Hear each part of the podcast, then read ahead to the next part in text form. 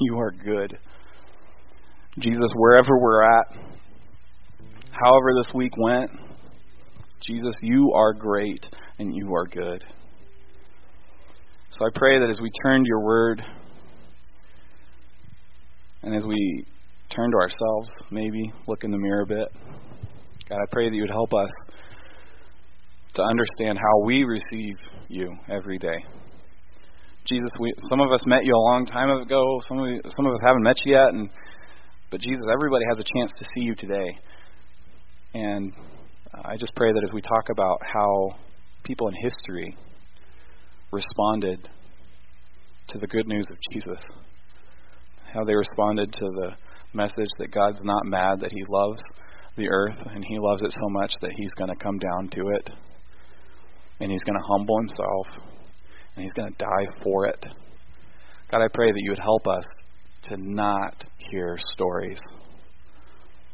Help us to not hear history. Help us to hear our story within it. In Jesus' name, amen. You guys, can have a seat.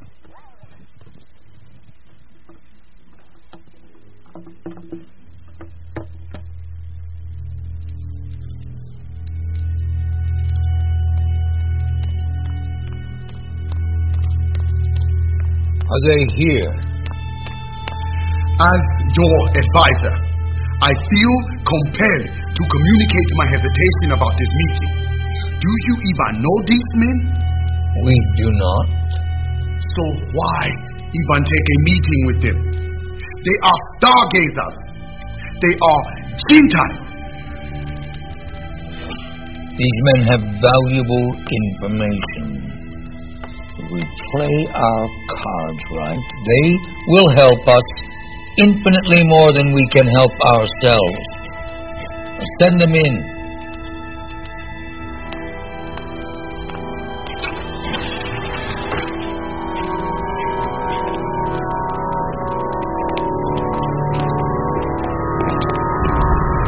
Gentlemen, greetings. Welcome. Welcome. My staff tells me you've come a long way.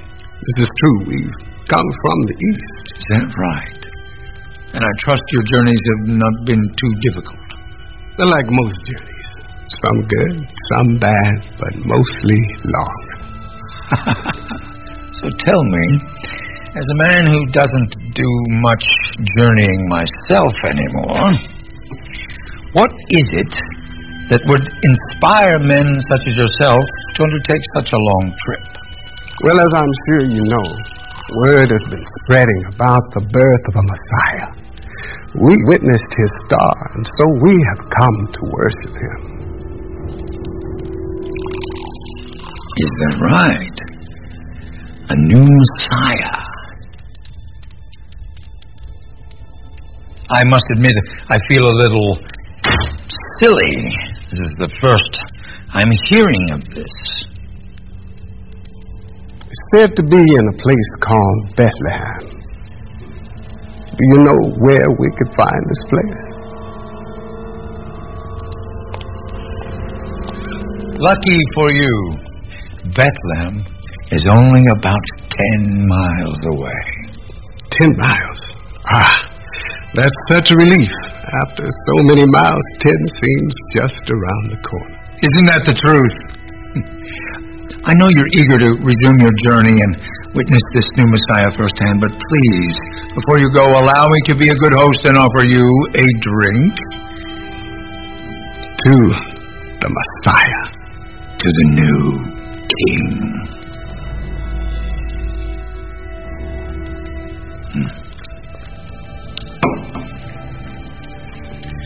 Would you do me a favor? Of course. Once you have found this new king, would you come back and tell me exactly where he is so that I might have the opportunity to go and worship him myself? Consider it done, King Herod.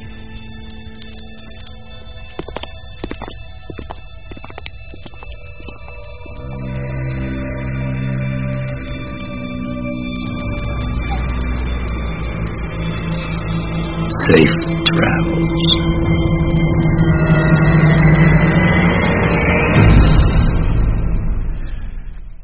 Interesting. All through this series, we're going to see, you know, portrayals of some of these events in ways we've never seen them before. Um, I don't know if it happened that way.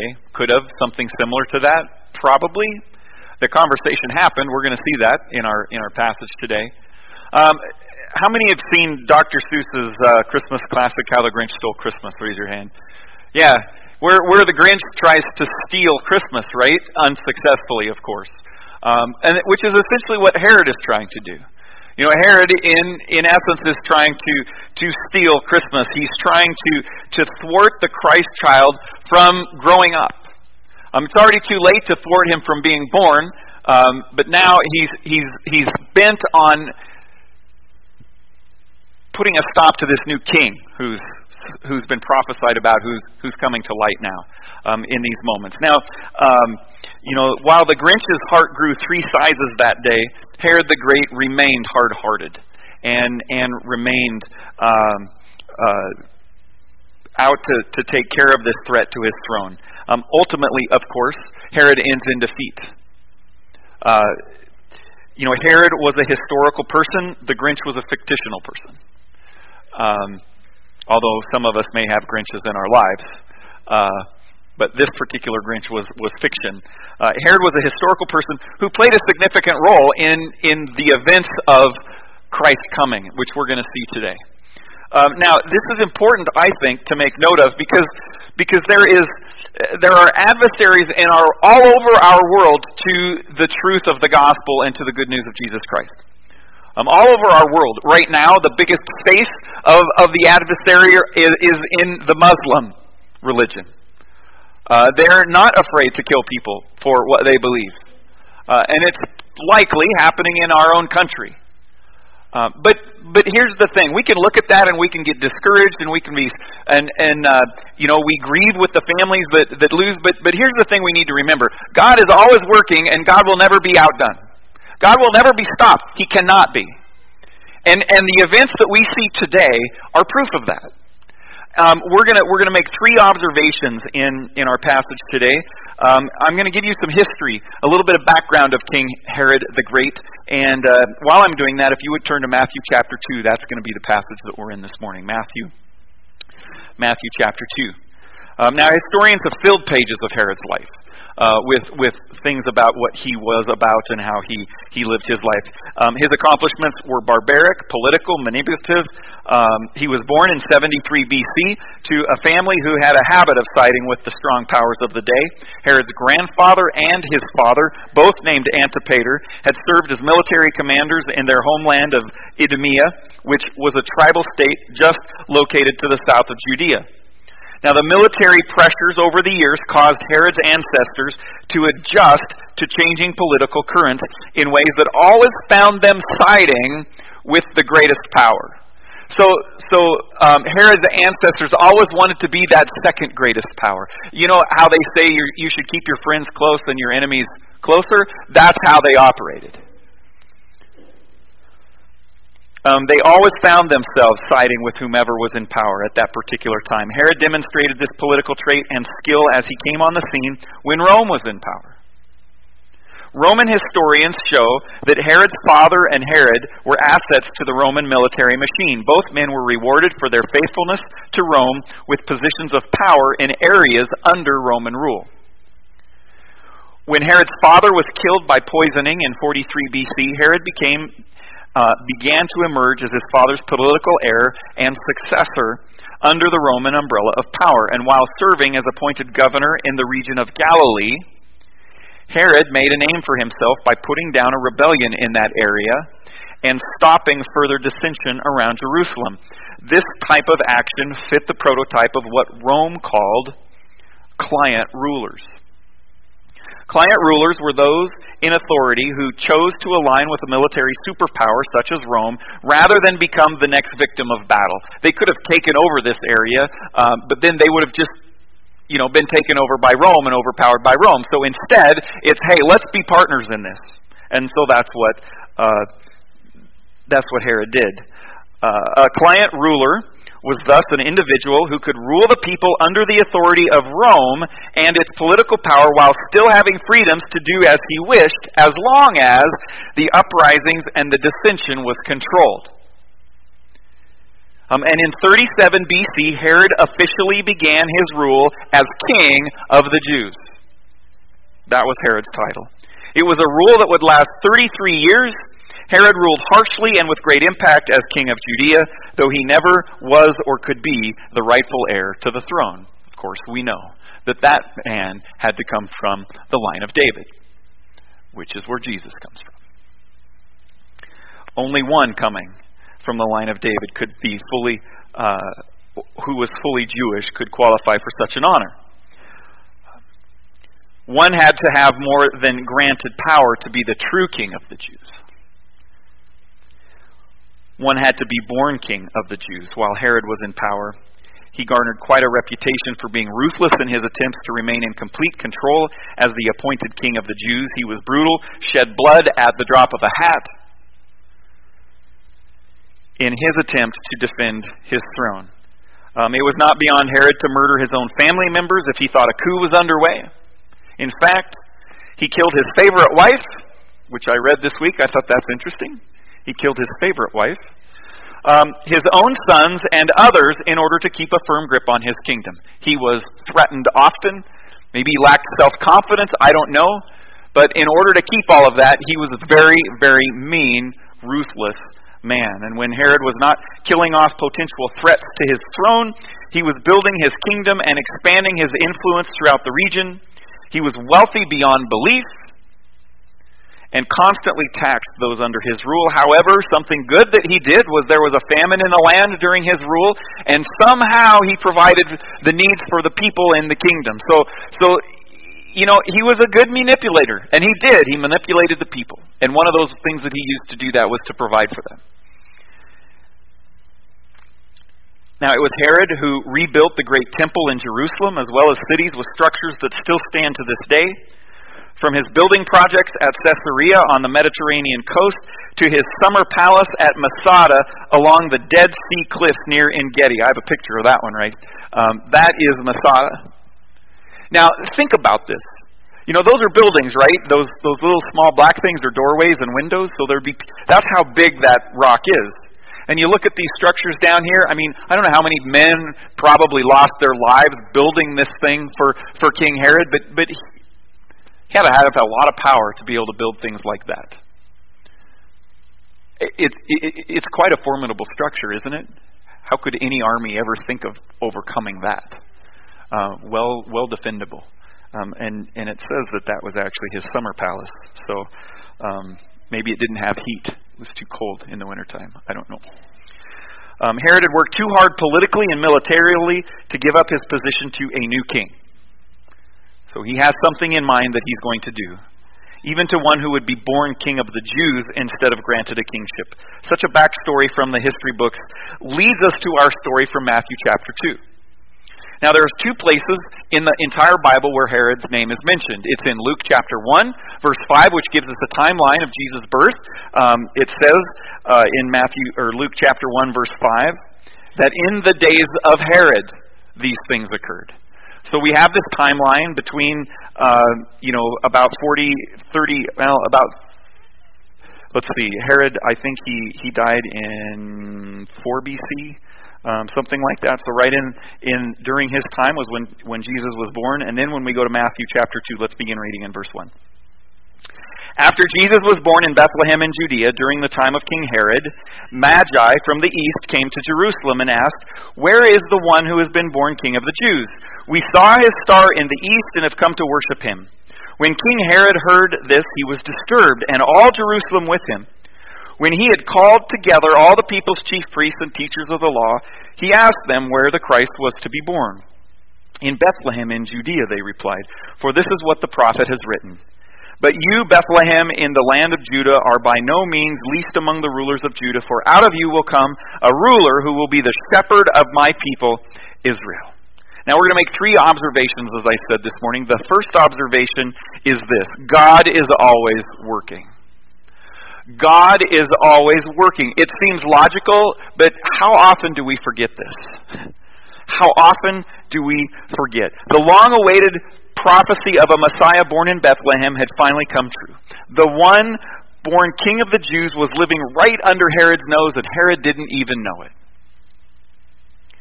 When Herod gathered the chief priests and scribes together to help him understand what the prophecy said about the birth of the coming Christ, the members of the Jewish Pharisees and Sadducees who were under Herod's thumb told him of the prophecy from Micah chapter 5 verse 2. But you, Bethlehem Ephrathah, though you are small among the clans of Judah, out of you will come for me one who will be ruler over Israel, whose origins are from of old, from ancient times. Prophecy of the coming Christ. Not only did the prophecies of old proclaim a, com- a, coming arrival of the Messiah, but also the heavens declared the coming arrival. His advent with a star in the sky. These wise men, these magi of the east, they were studiers of the sky. And, and when something big, something, you know, abnormal occurred in the sky, they looked for something happening on the earth. They saw it as a sign, and in this case, it truly was a sign of God moving on the planet. So these guys left their homeland, left everything, um, and and we know that they came from Babylon. Um, gentlemen, Gentile men of power, means, and intellect come searching for the Messiah to do what? Does it say? To worship Him. Interesting. Have you always have you ever wondered about that? Pagan kings. Why would pagan kings even know of these prophecies, for one, why would they come all of this way to actually worship unless they truly believed that he was the Messiah? And if they truly believed that he was the Messiah, how then did they come to know this? Honestly, until this series, this year, I, I have never even made this connection or, or thought about these things. You see, in the Old Testament story from Daniel chapter 2, there's a young Jewish man named Daniel who is in Babylon. Things aren't going so well for him and his three friends, Shadrach, Meshach, and Abednego. They're trying to maintain their faith in a pagan country. But at one point in time, Daniel rightly interprets these dreams that King Nebuchadnezzar had had.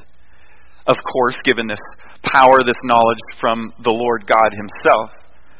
And King Nebuchadnezzar, after this, promotes Daniel within his kingdom. Now, notice this exiled Jewish man living in Babylon is honored with responsibility and influence. And this, this land where the ancestral roots of these wise men were established centuries before. Let me read for you Daniel chapter 2, verses 47 and 48. The king said to Daniel, Surely your God is the God of gods and the Lord of kings and a revealer of mysteries, for you were able to reveal this mystery. Then the king placed Daniel in a high position and lavished many gifts on him. He, this is crazy to me. He made him ruler over the entire province of Babylon and placed him in charge of all its who? Wise men. Oh, yes. So, what do you think Daniel taught these wise men? He taught them the Old Testament. He taught them about the God, the creator of the universe. And, and these stories, these events are, are passed down for centuries, even in the nation of Babylon, which shows me that God is working God was working then. Everybody in, in Jerusalem and Israel, they were being occupied by Herod and, and by Rome. You think they thought or felt like God was working? Maybe not. But was he? Yes, he was. He was working. And I we can feel that way in our own lives. You know, things aren't going well or you know, you you lost a job or you can't get a job or or you know, there's there's more month than there is paycheck. Maybe relationally things are hard. Maybe, I don't know, whatever it is that seems to be warring against your soul and trying to convince you that God, He doesn't care about you. He's forgotten about you. He's not working. It's wrong. It's, it's a lie because He is working. He was working hundreds of years before. Why? Maybe maybe God had Daniel. Now, I don't want to get ahead of, of, of my story here, but maybe God put Daniel in exile for the sole purpose of one day that information that he taught those wise men would be passed on to their sons and their sons, and, and their sons would see a star and they would head from the east to find this Messiah which they had been told about, so that they could be the provision that, that, that Joseph and Mary and Jesus were going to need in these early stages of, of his life. God is working. So, number one, we need to remember that He's working. Number two, we need to remember that He's working in the details of our lives. You know, I know I've said this before, but there is no such thing as coincidence in God's economy.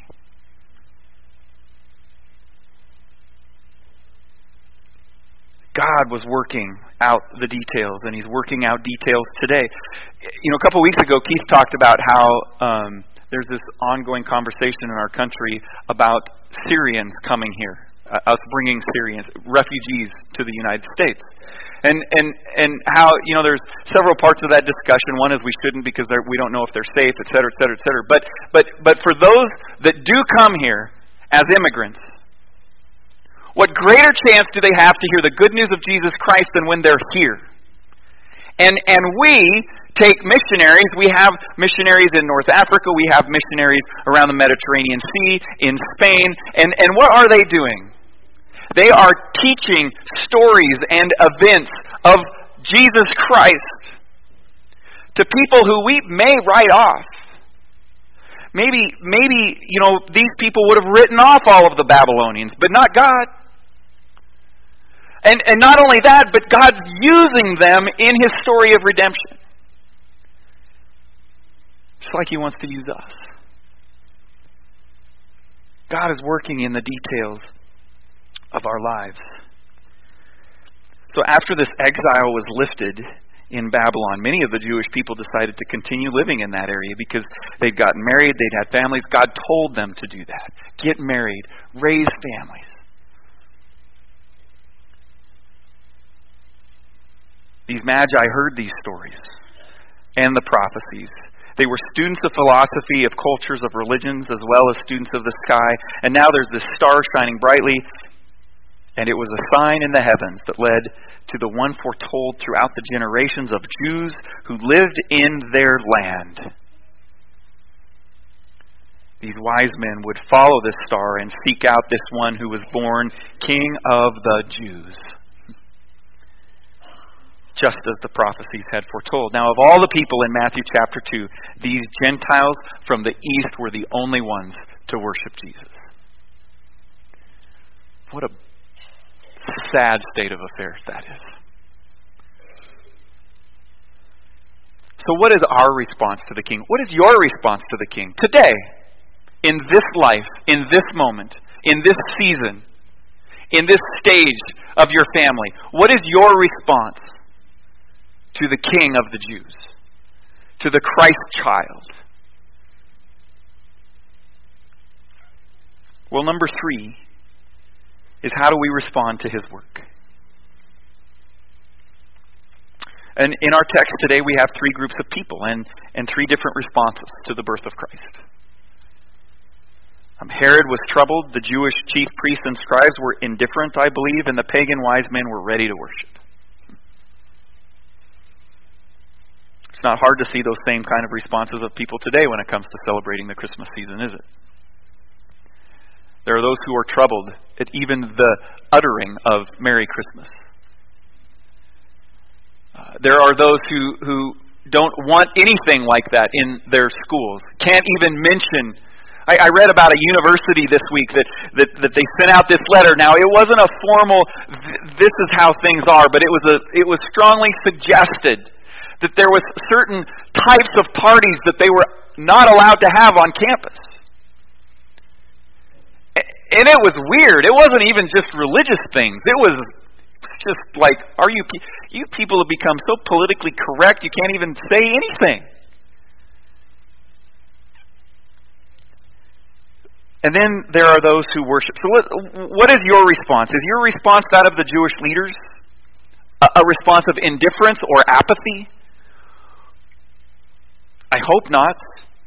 You see in verses 4, 5, and 6, it says, When he had called together all the, the people's chief priests and teachers of the law, the people's, the, the Jewish chief priests and teachers of the law, he asked them where the Christ was to be born. And they knew exactly where. They knew the prophecy, they know the Old Testament. And, and they tell him in Bethlehem, in the land of Judah.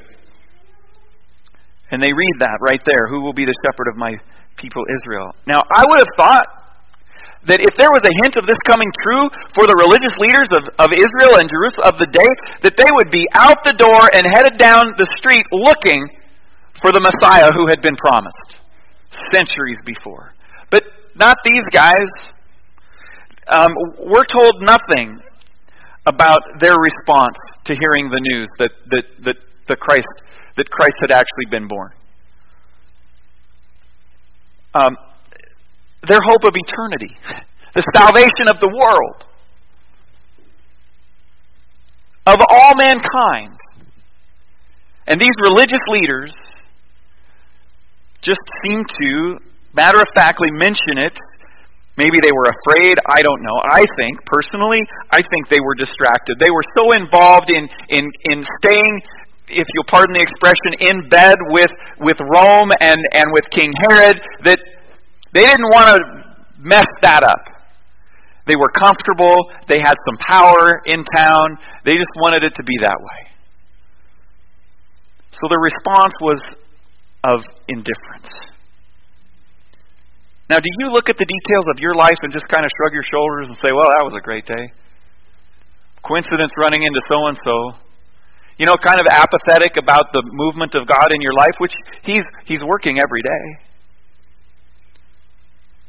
I hope not, and if so, be challenged today to not respond to the Christ child as the religious leaders. Now, contrast that, of course, with the response of the wise men with the Magi. They were fulfilling the promise made in Jeremiah 29:13 where God said, "You will seek me and find me." You will find me. When you seek me, you will find me, and that's what they were doing. They were seeking the Christ child. You know, we often think, where was God when I was going through that horrible time? Or why didn't God come and make it better? Honestly, there, I don't think there's an answer to that question that, that, that, that I would be okay with. Um, because if God said, well, I, I did this or I allowed this in your life so that, that this outcome could happen, I think I would say, well, couldn't we have done that a little differently? And I think the answer to that would be no. No. There needed to be pain in your life, or there needed to be this conflict in your life, or there needed to be this in your life in order for me to get you from here to here, which is where I wanted you.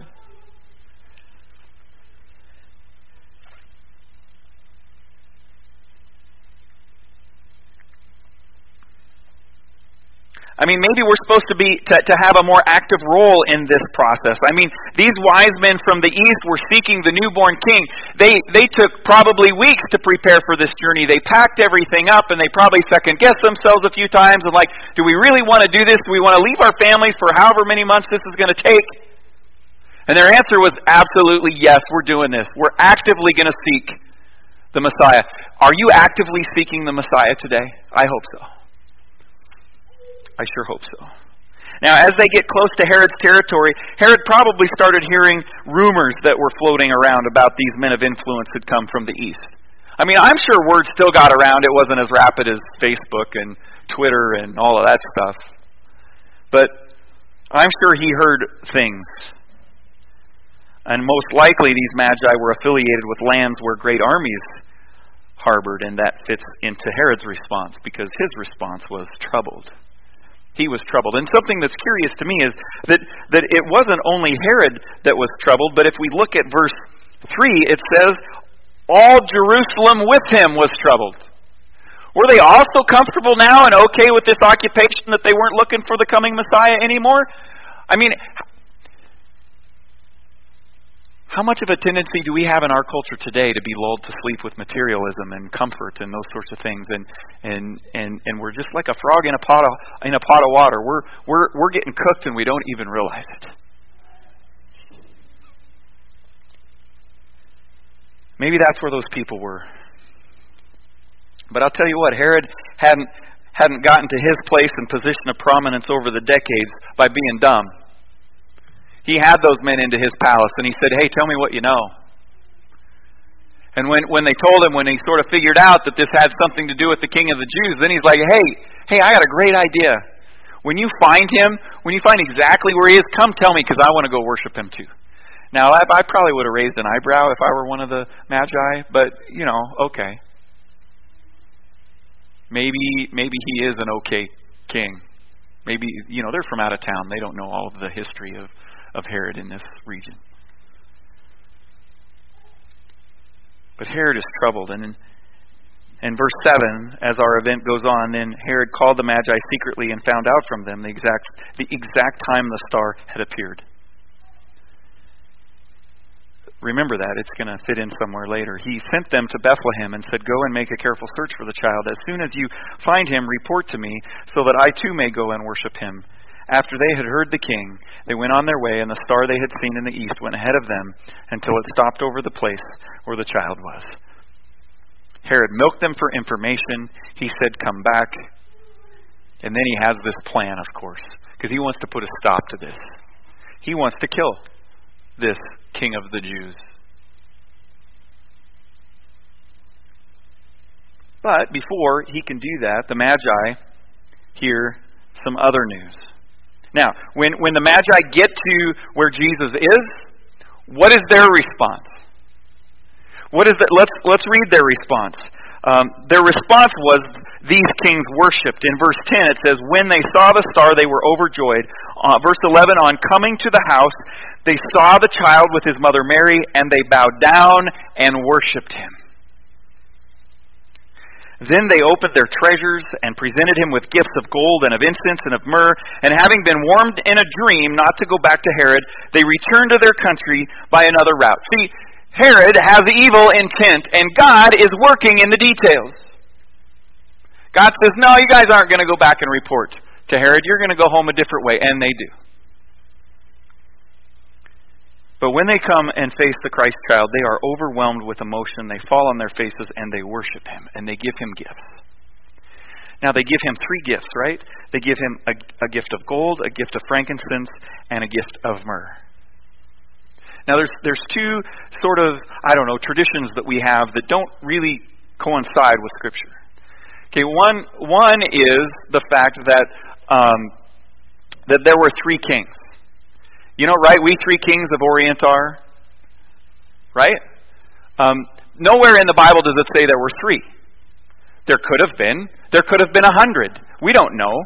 But, but you know, honestly, um, we three kings of unknown number doesn't really fit in a song. You know, so, you know, um, I, I only mention that because I think it's good to know. The, the other thing about this, uh, about some of our traditions, have you ever seen a Christmas pageant without the three kings in it? Ever? No, they're always there. Have you ever seen a nativity scene without the three kings in it? No, they're always there. Now, our nativity scenes are generally a stable, right? But but but history doesn't even necessarily show that that was true. It was likely a cave, but you can't put a cave on the dining room table. So so a stable works because there was a manger, and and you see uh, surrounding this this event of Christ's birth, you see angels and there were angels. You see shepherds and there were shepherds. You see Mary and you see Joseph and you see the baby Jesus and you see the Magi. But I'm telling you, as I look at the timeline, they weren't there. Now, they're an important part of the Christmas story, which is why I'm fine with it being in children's pageants. Okay? But we need to recognize that we're talking a, year or more here between the time the star was seen and they actually showed up on the scene. And one of the reasons we can we can we can know that is because it says right here.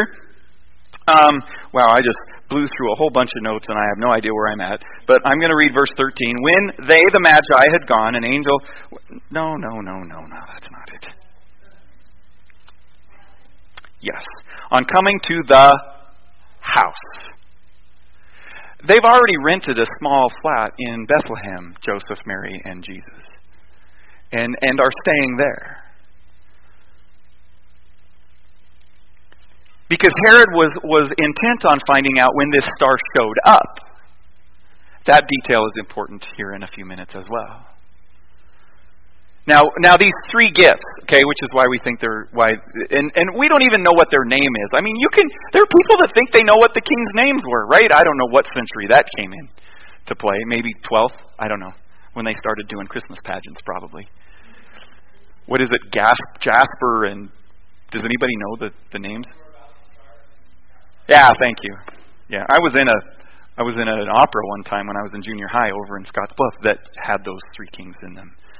I knew the name then, but it was further than last week, so I forgot. Um, okay, the three gifts that they brought gold, which we know gold, it's a precious metal. Frankincense, the name kind of tells you incense. It was, you know, pretty smelling stuff. And then there's this myrrh. Does anybody know what myrrh is? Myrrh is a resin that is used for burial. Now, that's, to me, that would be like bringing a coffin to a baby shower. Right? I mean, what an odd gift to give somebody. Myrrh. Now, as we look back on this, it's like, it's obvious, right? I mean, we know why Jesus came. We know why he, he why God was was with us and became incarnate so that he could die. And and that that particular gift was provision, a future provision. I just think it's really cool how God continues to work through all of the details, every little detail. Why did they bring myrrh? I don't know. Uh, maybe, and it and it could be a gift that that people do bring for a king, an emperor. Um, maybe it's uh, it was expensive. I don't know. I didn't do any research on that this week. Now, Herod and Jesus are the kings in our text. One was granted the title, while the other was born the king. And, and the sovereignty of God, again, prepared the next steps of their journey for the Magi when he appeared to them in a vision, said, go a different way. And then when, when the kings didn't, you know, return the RSVP that Herod had given them, he gets ticked, he gets irate, he gets mad, really mad. And, and I don't know why it would, would, would, what would keep him from just taking up a garrison of, of, of Roman guards and marching the 10 miles down to Bethlehem and just you know, killing everybody. But before he could do that, because he did that in a way, it says in verse 13, when they, the Magi, had gone, and an angel of the Lord appeared to Joseph in a dream. Get up, he said, take the child and his mother and escape to Egypt. Stay there until I tell you, for Herod is going to search for the child to kill him. So he got up, took the child and his mother during the night, and left for Egypt, where he stayed until the death of Herod. And so was fulfilled what the Lord had said through the prophet out of Egypt I call my son. That's Hosea chapter 11, verse 1. When Israel was a child, I loved him, and out of Egypt I called my son. Now, God is supernaturally working in the details of life. I'm sure there were people that thought, well, how, how, come you could, how come you could say that Jesus came out of Egypt when he came out of Bethlehem? Well, this is how. And, and when you think about it, all of eh, it's like have you ever had one of those times when you thought wow it's just what a coincidence. All of this stuff just fell into place. You know we we didn't have enough money to buy groceries this week and lo and behold there's a there's four hundred dollar bills in the in the mailbox that somebody gave us just out of the blue. Who knows where that came from? Have you ever had that happen to you? I would venture a guess to say yes most of us have have had something like that happen it happened to to joseph and mary they got to go to egypt they don't have time to, to withdraw from the bank if they had anything in the bank. What do they have? Gold. Their needs are met. God provided. Even centuries before, He was working on that detail. Now, your conclusion has to be the same as mine. God is working in the details of life. And He hasn't stopped. Because He hasn't come back yet. when he comes back, we can say he's done working here. Because he will be.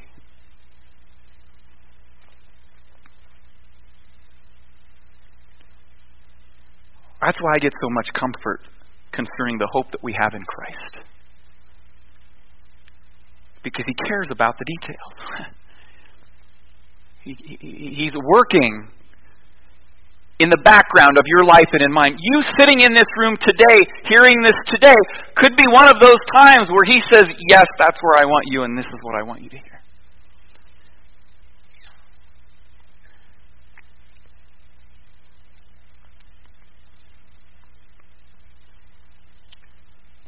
So, what does Herod do?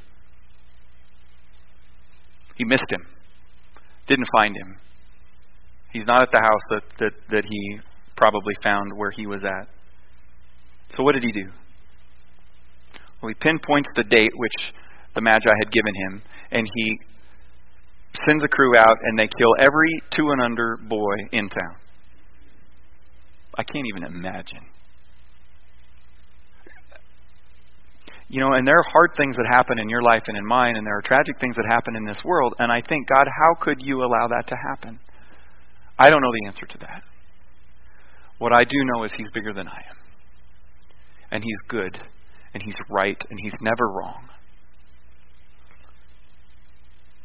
And in searching to kill Jesus, Herod kills all the male children two years and under in Bethlehem, which sounds kind of similar to some other details of another king or Pharaoh who was trying to kill another infant who was going to be big in God's economy, who he is working out details through.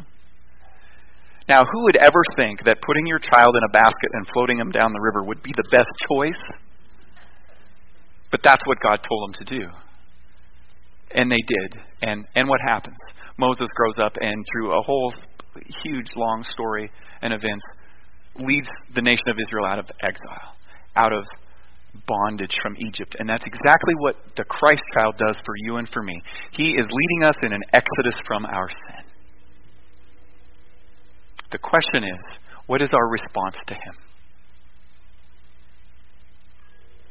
King Herod, of course, eventually lost all he thought he controlled. King Jesus was, is, and always will be in control of all. So my thought this morning is kind of a final thought, although I still have a page of notes, is you just well stop fighting it. Just give it up. Because you're not going to win control anyway. Just surrender it all to Jesus. All of it. Your fears, your, your hopes, your dreams, your family, your future.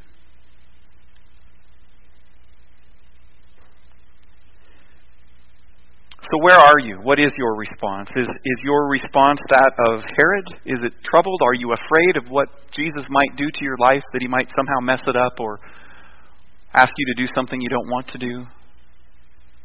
Take control of it? Maybe your response is that of, of the, the Pharisees, the religious leaders, and maybe you're in a state of apathy right now you're so involved in the details of your own life that, that, that you don't even have it, you don't even take the time to, to read your Bible or, or read a devotional or pray with your kids or, or pray in general, even yourself. I want to encourage you that if that's where you are, this is the time, this is the season right now to start seeking Him as the Magi did.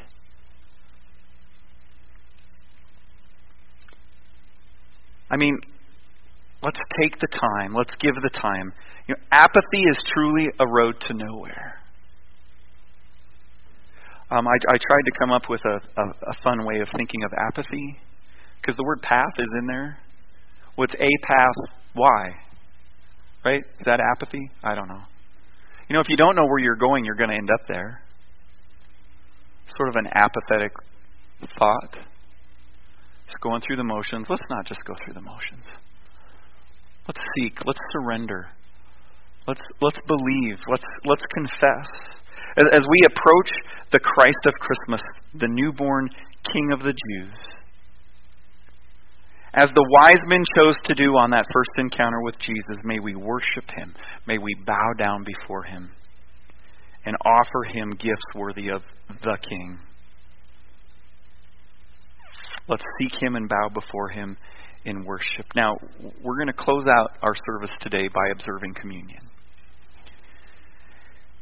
And and in the in the scriptures uh, and in Jesus' time with his disciples, in the end of his life, that last Passover, he he told them, Look, I'm going to be leaving, and this is something that I want you to do until I return again. And so he, he took the bread at the Passover table and he broke it, and then he passed it around to the guys and he says, This bread, you guys, this represents my body, which is going to be broken for you.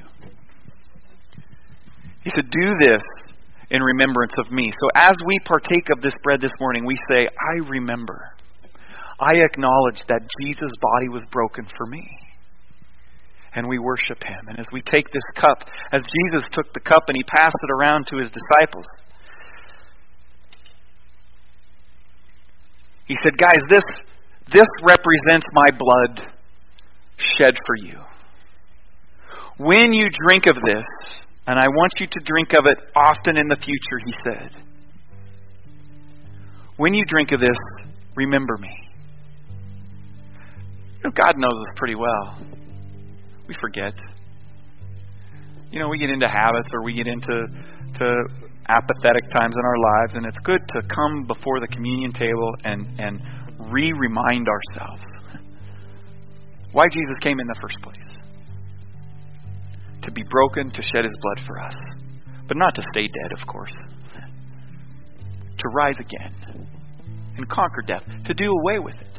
And and when we surrender our life to him, and we believe, He comes in and He begins to build up that peace and that sense of joy and and that sense of you know what when we face things that are hard our response is to continue to worship and to trust. Now just as the magi said we are on a long journey. As people in our relationship with Christ we are on a long journey it's a, it's a day by day, step by step thing. But this morning, I have these two stations up here. And what I want you to do this morning is I, I want you to, in your mind, as you come up to get the elements, I want you to picture yourself as one of those magi coming before Jesus to worship. Maybe there's something you need to surrender. Maybe there's a gift, some sort of gift that you need to present to Him. I mean, He's speaking to your heart right now. Maybe you need to kneel at the altar and pray for a bit before you take the cup. Maybe take the cup and bread back to your seat and, and just take some time. And we've got 10 minutes, a couple songs to, to finish our service with. Now, you don't have to be a member of North Hills to participate in communion here. But I certainly think you, you wouldn't participate if you didn't really believe that it was true. So let me pray. And then, as you're ready, go ahead and come up. Lord Jesus, thank you for this reminder. Thank you for these elements, this bread and this juice. And Lord, I pray that, that this would be a special time for us today, in this moment. As we remember, as we worship. Thanks for loving us and for working in the details of our lives. In Jesus' name, amen.